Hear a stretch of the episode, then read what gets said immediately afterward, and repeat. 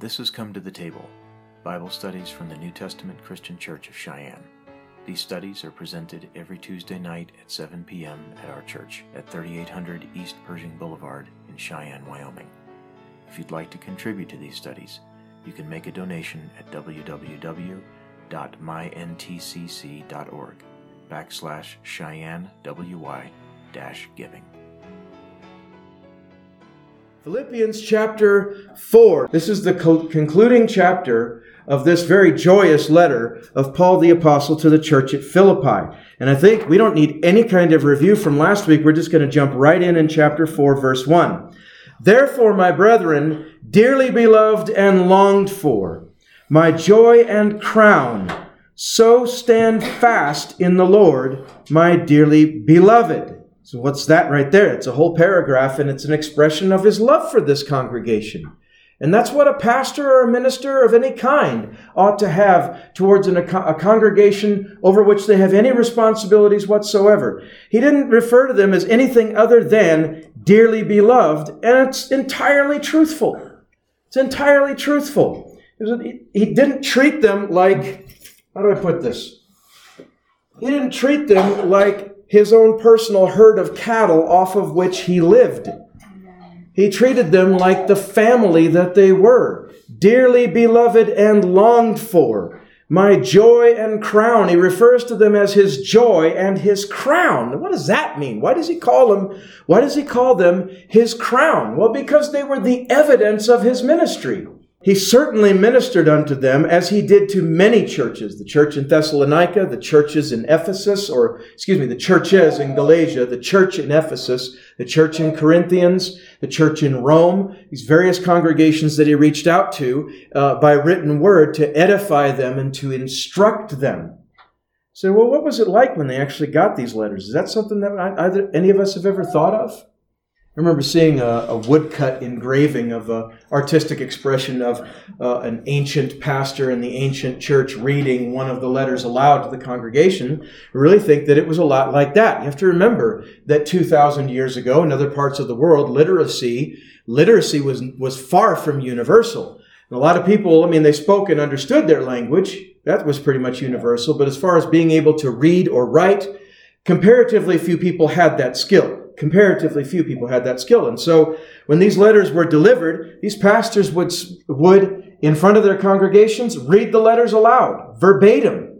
They would read them to the congregation. And so we get that same benefit today. Verse 2, he says, I beseech Euodias and beseech Syntyche that they be of the same mind in the Lord. And I entreat thee also, true yokefellow, help those women which labored with me in the gospel, with Clement also, and with other my fellow laborers, whose names are in the book of life. Now, why does he bring this up? And this is something to just clear up right away. Just touch on this, move on. The concluding chapters of a lot of Paul's letters, or the different apostles' letters, are a little bit lighter on doctrine and instruction, and are a little heavier on greetings, salutations. You have to remember, these were letters.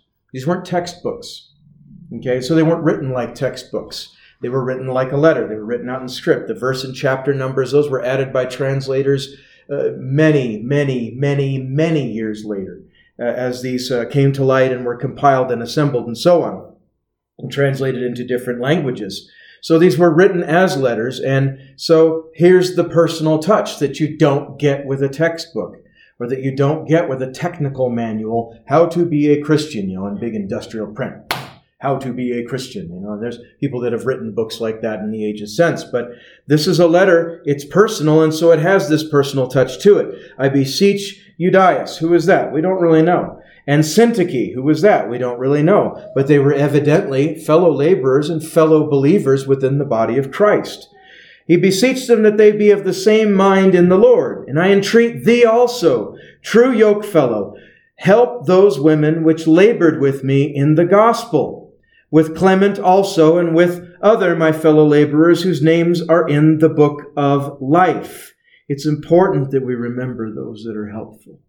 Paul didn't forget. He was mindful of those who had labored with him. He was mindful of those that had done seemingly anything at all to help in the furtherance of the gospel, whether it was pushing a broom, whether it was unlocking a door, whether it was bringing people to church, whether it was cleaning something, whether it was making something, whether it was anything at all that was a blessing to the other members of the body of Christ. And he even calls specifically, he says, help those women which labored with me in the gospel. That doesn't sound sexist. That sounds like being mindful of all of the souls that were busy in the work of the Lord, men and women. This was one of the earliest examples of elevating women and of and putting, shining a light on their labors and their role within the church. So it's important. It's noteworthy to at least bring that out in passing, if not in depth. Help those women which labored with me in the gospel. With Clement also, and my other fellow laborers whose names are in the book of life. Not enough paper and not enough time probably to write down everybody's name who was a help. And time often fails to give vocal thanks and praise of those who labor in front of everybody else. I understand that recognition in front of one's peers can sometimes be an important thing, but if you're not mentioned for something that you've done, if you are not personally thanked or something for something that you have done, it's not because it has not been noticed, and your name is written down in something far more important than the Bible. And the Bible is of ultimate importance, but there's a book that transcends it, and that's the Lamb's Book of Life. Because there's a lot of sinners' names written down in this book too. Wicked, evil men. Alexander the coppersmith is the first one that comes to mind. People that they weren't just evil, they were enemies of the gospel itself, and they have fought and they opposed the church. And so to have our name in the Lamb's Book of Life, that's where we want to be. That's absolutely where we want to be. It's good to have it in the guest book. It's good to have it in a letter from the apostle, but it's best to have it in the Book of Life. Then you know. Then you know you're going to where we want to go to. Verse 4, he begins some instruction. Rejoice in the Lord always. And again, I say, rejoice. Let your moderation be known unto all men. The Lord is at hand. Why does he bring that up? Well, first of all, let's look at that injunction to rejoice. Sometimes we have to remind ourselves to do that.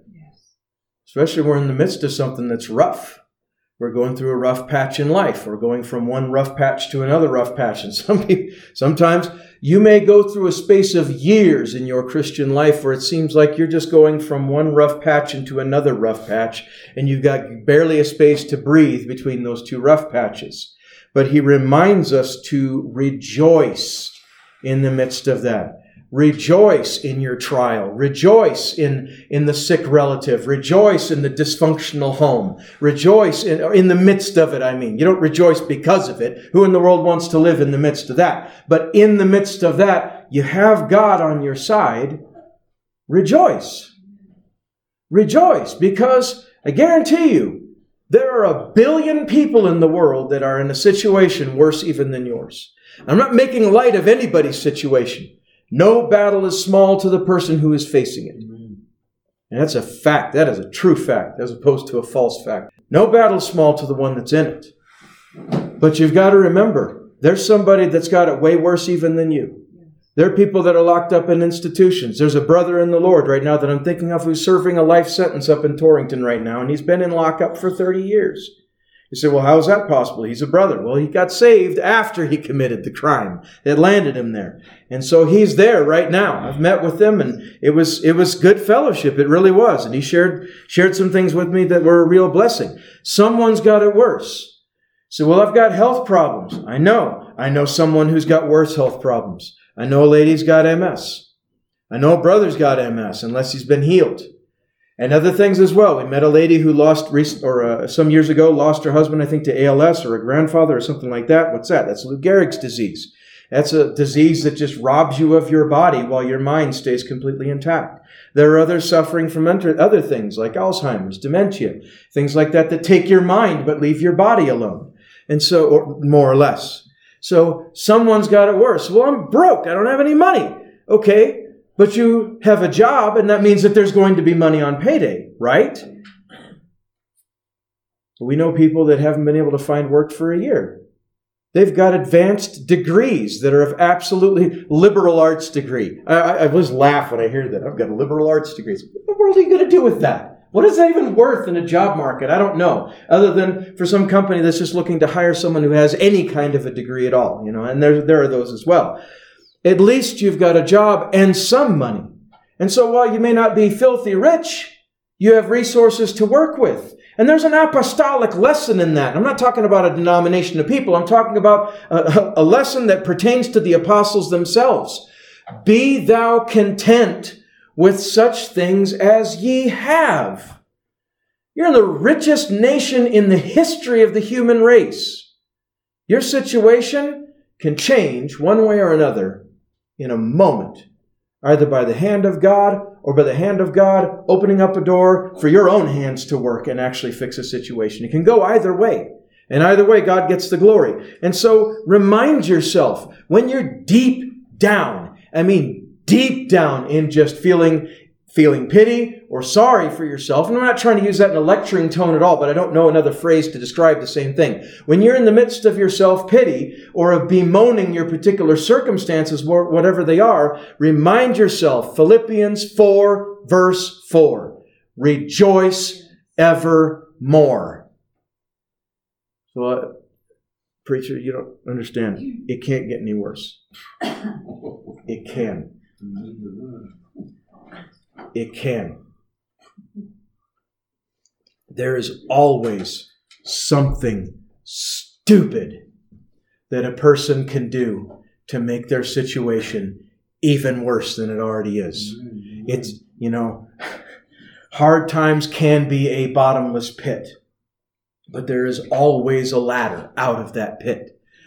Just don't do anything that's going to make your situation worse. Don't have the teenage mentality or the first term, the young GI mentality of, oh, well, this has gone wrong, so I may as well just go for broke. It's like, no. Remember that message we preached it a few months back? The fine art of making things worse? That was from ancient Egypt. Moses came in there with his rod, and he stood before Pharaoh, and he performed a couple of miracles before Pharaoh, and these stupid magicians that were working for Pharaoh stepped up and did the same things. It's like, no, that's not a good idea, because then they started mimicking the plagues. Do you remember that? Yes. It's like, oh wow, thanks for adding more plague to Egypt. We really appreciate that, just to prove that you guys have power too. It's like, no, you don't want to do that. You don't want to do that. If you're in a bad spot in life, start doing the things. Rejoice, first of all, because that sets your mind in the right frame, right? That sets your mind into an attitude of thankfulness for the good things that you do have. It puts your mind in the right frame right off the bat to be grateful for the things that you do have and to anticipate better days that are ahead. There are always better days ahead. And that's something the devil never wants any of us to remember. He wants you to think that as bad as things are right now, man, they're not going to get better. So, well, preacher, I'm not getting any younger. Hey, neither am I. Rejoice. That's the first thing you do. Remember to rejoice. Remember to pray without ceasing. Remember, even if you can't think of anything at all that's good to thank God for, you just get on your knees and just say, I'm thanking you anyway, because I know that right now I'm in the midst of my battle, and I just want to give you thanks that I'm not dead already, or that I'm not dying of some kind of horrible disease, or that I have food in the refrigerator, even if it's just a few eggs and amen, and some orange juice and a loaf of bread that I got free from the power company because I moved to town. Start by being thankful and rejoicing. So I don't have anything at all good to be thankful for. Then thank God for the things that are bad. Really. This is just some cute trick. You're trying to be cute. No, I'm dead serious. Thank God for the things that are bad. Okay? The cold that's got you feeling miserable. Thank God for it. Not because it's from Him, but because it's going to work for your good. Thank God for your injury. Thank God for the wrecked car. Thank God for the job that you lost for whatever reason, whether it was your fault or whether it wasn't your fault. Thank God for it. You just say, Father, I'm thanking for it. I don't like it and I don't want it, but I'm thanking you for it. because you're going to do something. You're already doing something good with this situation. Some people, it was the catastrophe in their life that brought them to the cross of Christ, that brought them to salvation. Thank God for the catastrophes that bring that sort of thing to pass, that bring us to repentance, and that bring us, and even after repentance, that just remind us to be dependent upon Him. He wants us to be dependent upon Him. Casting all your cares upon Him, the apostle said, for He careth for you. Well, some people never do cast their cares upon Him because they just handle everything themselves. They're self-made men, self-made women. I don't need anything from anybody. We can go in different directions with that. But He wants us to depend on Him. He wants us to. And He's made that clear in more than one place. Rejoice in the Lord always. And again, I say, rejoice. That's how emphatic Paul was about it here in this verse. And in verse 5, he says, let your moderation be known unto all men. The Lord is at hand. Now he brings up moderations. Let your moderation be known. Well, we know what moderation speaks of. It speaks of self-control. It speaks of not indulging in anything in, I won't say at great lengths, to extents that are not wise or are not healthy, right? Now, food is good. Everybody loves food for the most part, but gluttony isn't good. You know what happens if you eat too much of something? Or if you're not necessarily eating too much of something all at once, but if you're like one of those people that eats 9 meals and 27 snacks a day, you know, it's like there's a couple different kinds of gluttony, right? The point of gluttony is to avoid it. What's gluttony is simply being a slave to a knife and fork. It's like you live to eat instead of eating to live. There's a difference in a state of mind there, okay? Food can actually become an addiction as well. And the evidence of gluttony isn't always being overweight. Some of the most gluttonous people around are skinny. Don't know why. Maybe they just got those crazy metabolisms. I don't know what the deal is there. But he says to let your moderation be known to all men. Let your moderation, not running to extremes of things. Now, I'm not talking about extremes of serving God. You know, it's like, oh, well, I only go to church once a month because I don't want folks to think that I'm extreme in going to church. It's like, no. We've got 3 services and a Bible study every week, and every single one of them is a blessing. And there's something you can get different every single time. Well, I've heard it all, preacher. Okay, but maybe you didn't hear it when you needed to hear it. Because a lot of it is reminding, right? Reminding you at the right time when you're in a particular situation or you're at a particular crossroads in your life, you need to hear something. It's something you've always known, but then you get reminded of it at just the right time, and all the lights come on and all the fog dispels, and there's clarity of mind and a purpose and so on. He says, let your moderation be known unto all men, rather than be an addict to something, rather than being known for going to extremes in everything that you do. Well, an obsession with something shows a lack of moderation in something. Right? Let your moderation be known unto all men. The Lord is at hand. And then he says in verse 6, be careful for nothing, but in everything by prayer and supplication with thanksgiving, let your requests be made known unto God. And the peace of God, which passeth all understanding, shall keep your hearts and minds through Christ Jesus. Now here's a paragraph that needs some attention. This needs some picking apart here. He says, be careful for nothing. Now, you take the word careful and you break it down to its component parts. It in its original meaning means to be full of care, right? To be careful, something that is full of care. So when you ran outside to jump on your brand new bicycle when you were a kid and race off into traffic, your mother hollered after you, be careful. Meant be full of care about what you're doing. Don't be reckless. Don't be dangerous. Don't go right in traffic. He tells us here to be careful for nothing. He doesn't mean to not be cautious, but he means to not be filled with care, concern, and anxiety about things. Show me a Christian that is full of care about everything, who's stressing out all of the time, never has peace in their life, never has peace in their heart, And I'm showing you someone who is missing one of the biggest boats in life. Peace. Now, this is a big deal. This is a very big deal nowadays because we are more stressed as a society today than we probably, I can't say than we ever have been. I wasn't alive in 1776. I imagine there were quite a few stresses going on there too. But the average farmer didn't care a whole lot one way or the other. They just kept on farming like they always did.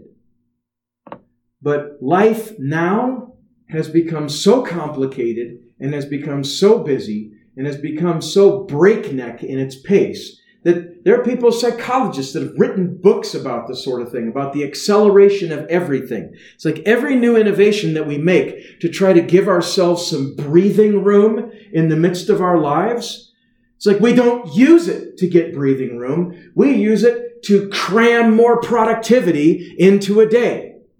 And companies promote this sort of thing. They wear their employees out, and that's no new thing. I mean, the Industrial Revolution really kind of brought in that dehumanizing of labor, and there was some bad stuff that came out of that. But, it counterbalanced itself, or some people balanced it out with some other things later on. Christians are supposed to be the most at peace people around. In spite of our trials, which everybody has, Christian or not, in spite of even persecutions. We're supposed to be more at peace than anyone because we have the God of peace. And we know that however our life may be in this life, at the end of this thing, when it's all over with, we step into eternity and into the presence of God. And it's not just a peace based on someday it'll all be over, but it's a peace knowing that God is with us even now and that God uses all things for our good. So, why is that such a big deal? Because people are always looking for it. They're looking for peace. They're looking for peace. And having failed to find it, they're looking for it they're looking for it now in any number of things. People, they've always sought peace in money and wealth, because the predominant belief there is that if I have enough money, then I don't have any worries in this life. And even the Bible says that money answers all things. It doesn't say that it's the right answer. It just says that it answers all things, okay? So people look for peace in money, and they look for peace in status, and they look for peace in relationships, usually relationships of the heart. They look for peace in all of that. They look for peace in possessions. And then, we've been very materialistic in our society for decades now. Really ramped up in the 1950s after World War II with all the baby boomers being born, and there was prosperity in the country, and so we pursued wealth and we pursued a degree of materialism, and then the fruits of that were sown in the 1950s really kind of bore fruit in the 1970s, what they called the me decade, okay? Really, you look at the snapshot of this window of time, and you can see how it is. But you've got to look at history in order to actually see it at work. And so the 1970s, we saw a lot of materialism and a lot of just very selfish behavior going on. And divorce rates began to skyrocket because people's priorities were getting more and more skewed. That peaked in the 1980s, I think, right around 50% in the 1980s, began to decline after that, but for different reasons. And it continued on through the 1990s. And so the fruits of these seeds of looking for peace in all of the wrong things have now, they've borne fruit now. Now people are looking into Eastern religions that never used to have any kind of a presence on the American continent. Now they're looking for it, and this began in the late 1960s and carried on all the way through the 70s, 80s, 90s. People looking into different things. Now they're looking to Buddhism, they're looking to Hinduism, or at least certain parts of Hinduism, because that's just a huge pantheon right there of all kinds of stuff that's in it. None of it good. They're looking to more modified, westernized derivations of those things. So they're practicing meditation. And they're practicing all these other things that maybe in and of themselves on the surface, they don't seem like bad things. But when there's no God in it, then there's no truth in it. And it doesn't have It might have some very limited practical value, but all of it's just coping mechanisms to deal with the crushing, suffocating pressures of life. Paul says, be careful for nothing. Don't worry about it. Be at peace. Be careful for nothing, but in everything by prayer and supplication with thanksgiving, let your requests be made known unto God. So what's he telling you to do? Well, just to put it in the modern vernacular, he's telling all of us to just relax.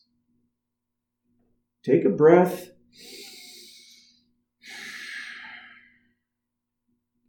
Remember that usually only one thing can go wrong at a time, right?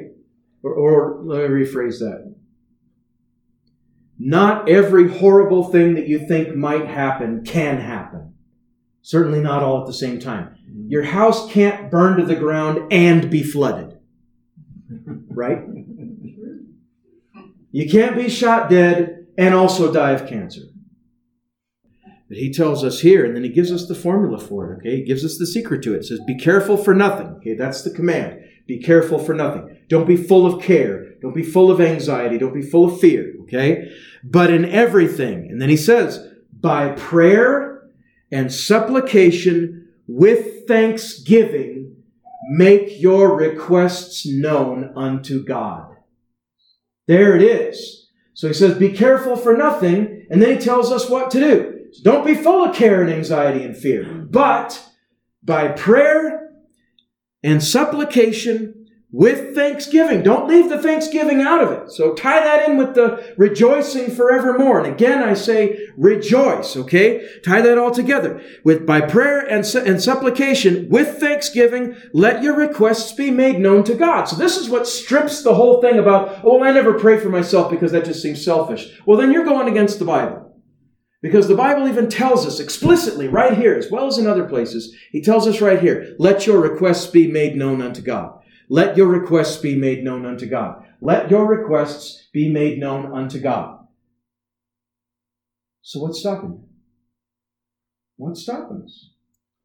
What's stopping us from taking that problem, no matter how small or no matter how large? Like some people's unbelief depends on the size of their problem. Some people only believe God for huge things, but they don't believe him at all for little things. And then some people only believe God for the little things. They don't dare bring him anything large because they've been taught that miracles don't happen anymore and that the gifts of the Spirit aren't for us anymore and that God doesn't do this sort of thing anymore. He's just kind of set the ball spinning and then he's gone off to do his own thing and he can't be bothered with big stuff. But Jesus said, if you say unto this mountain, be thou removed and cast into the sea, it's going to happen.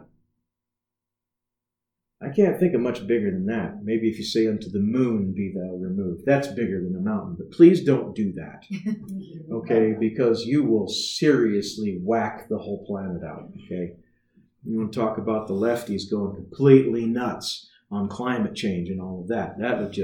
That's next level right there. And I don't want to know what Al Gore will try to do with that. So let's just not even create that situation. So he tells us to make our requests. Let our requests be made known unto God. And, verse 7, and the peace of God, which passeth all understanding, shall keep your hearts and minds through Christ Jesus. We're going to conclude the teaching with this part of the paragraph. Okay, so we'll finish up this chapter and this letter next week. I didn't say we were going to finish. If you do this, if you do what he says here in verses 4, 5, and 6, then verse 7 is going to come into play. Verse 7 is going to activate in your life. And it's going to bring things under, I don't want to say bring things under control. It might not be the right way to express it necessarily, the most accurate way to express it. But if you rejoice in the Lord always, if you rejoice, if you remember to rejoice, and let your moderation be known unto all men, not getting crazy and extreme with the different things that you allow in your life, okay? And to be careful for nothing. And you remember to, by prayer and supplication and with thanksgiving, you let your requests be made known unto God. Then the peace of God, he says, and the peace of God, which passes all understanding, The peace of God does that. The peace of God doesn't care about your circumstances. Doesn't mean it's not concerned about your circumstances. Just means that the peace of God is unaffected by your circumstances. The peace of God, which passes all understanding. So what else does that speak to? What else does that refer to? When the peace of God rules and reigns in your life, you cannot attribute that peace to temporal matters. Oh, I'm at peace because I've got $10 million in the bank. If you do, don't forget to pay your tithe. But you don't attribute your peace to the money that you have in the bank. And you don't attribute your peace to your successful career. You don't attribute your peace even to things that because those are things we tend to pick on as Christians because they become people's false gods, right? But you don't even attribute your peace to the good things that you have in life. A happy marriage, a healthy family. These are good things. We're not knocking them. But your peace isn't contingent upon those things. So why is that so important? Because the family is not always healthy, is it? It isn't. And the marriage isn't always happy, is it? Now, I'm not asking that hoping for a response, okay? Just that these are the challenges of life, okay? You know, and there's not always money in the bank. It takes one catastrophe that can clean you out. And so if your peace is hanging on anything else, it's not the peace of God. Because that kind of peace does not surpass all understanding. But the peace of God does, because the peace of God is transcendent. The peace of God comes from heaven. It is from God, and it is not subject to these earthly things. It might put a dent in it, but you pray, and you remember where your peace comes from. And you remember that your peace is not contingent upon these things. And you let that peace. He says if you do these things, he said that the peace of God, which passes all understanding, shall keep your hearts and minds through Christ Jesus. The peace of God will do it. So, brothers, sisters, rejoice always. Always, no matter what you're going through, rejoice. Rejoice evermore. Let your moderation be known unto all men. Be careful for nothing, but in prayer and in supplication, which speaks of submission. It doesn't mean that, but it carries that connotation with it, I believe. Prayer and supplication, and with thanksgiving, let every request you have be made known unto God. It doesn't say that he's going to grant them all immediately, but let them be made known unto God, and his peace will keep your hearts and minds through Christ Jesus. So there's a real teaching in that, and it can be challenging to remember it, especially in the acute moments of something going wrong in your life, or seemingly going wrong in life, taking a left turn or a right turn when you really thought it was just going to go straight on and continue. But remember and practice it. So all this teaching does no good if we don't put it to work. Implement it in your life. Make it happen. So, well, I've tried it before and it failed. That goes back to the previous chapter about pressing on toward the mark. You try again. And you try it again, and then you try it again. So, well, I've tried rejoicing, and I just couldn't rejoice in the midst of it. Well, don't worry. There's another battle coming around and another opportunity to rejoice in the midst of it. Yay! Right? And if you can't laugh at yourself and your own experiences, who can you laugh at? So, well, it's the same battle, preacher. Maybe it's going to be the same battle until we learn to rejoice in that particular battle. I don't know. I'm not going to speak too dogmatically on that. But sometimes that's the way it is too. It's like, I'm not going to let you out of the furnace, son, until you learn to rejoice even in the midst of this thing. Okay, well, let's learn. Let's practice it. Rejoice. Pray. Do so without ceasing. Let our requests be made known unto God. Let our moderation be known unto all men. And then see if that peace of God doesn't actually kick in and rule and reign in our hearts. And keep our hearts and minds. And that's the thing right there. It doesn't just keep your heart. He'll keep your mind too. And we need that kept. Amen? You only got one of these things. It needs to last you the rest of your life. Amen. So Let the peace of God reign.